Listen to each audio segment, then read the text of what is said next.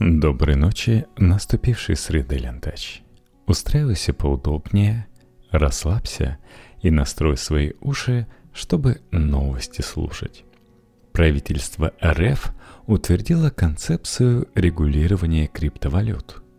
Известно, что над концепцией работали сотрудники нескольких ведомств, включая Минфин, Центробанк, Росфинмониторинг, ФСБ и другие – Теперь Минфин и ЦБ должны подготовить совместный законопроект к 18 февраля. Концепция правительства предлагает, чтобы российские банки отслеживали и контролировали все транзакции с криптовалютой.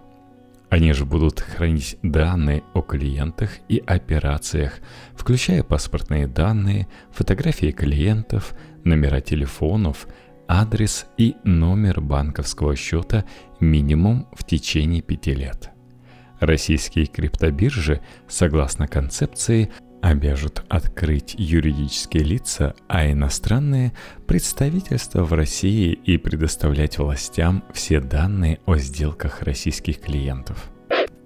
В Лос-Анджелесе объявили номинантов на премию «Оскар», которая в 2022 году состоится 27 марта.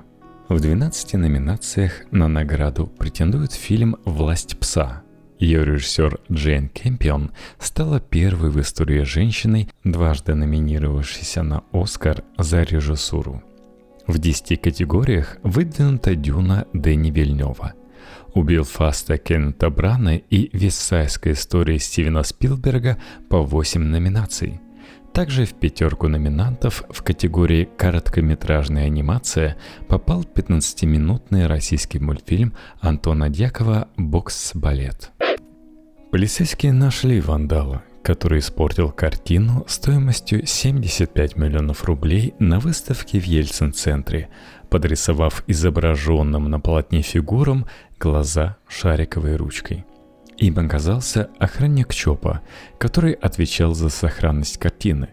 Речь идет о картине ученицы Малевича Анны Липорской «Три фигуры», которая находится в постоянной экспозиции Третьяковской галереи Москвы.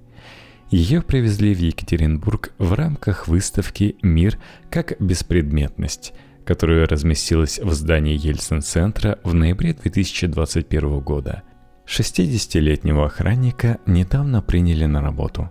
Это был его первый рабочий день. Глаза он подрисовал фирменной ручкой Ельцин-центра. Парламентский комитет Индии требует у правительства священного города Гай изменить код аэропорта. Сейчас он выглядит как гей – Чиновники считают, что действующий год ассоциирует город с ЛГБТ-сообществом и оскорбляет чувства местных жителей. При этом Международная ассоциация воздушного транспорта объяснила, что коды аэропортов не могут быть изменены без веских оснований, в первую очередь касающихся безопасности полетов. Но чиновники не сочли этот ответ достаточно удовлетворительным. Ну и на этом, пожалуй, все. Спокойной ночи, Лентач, и удовлетворяющих снов.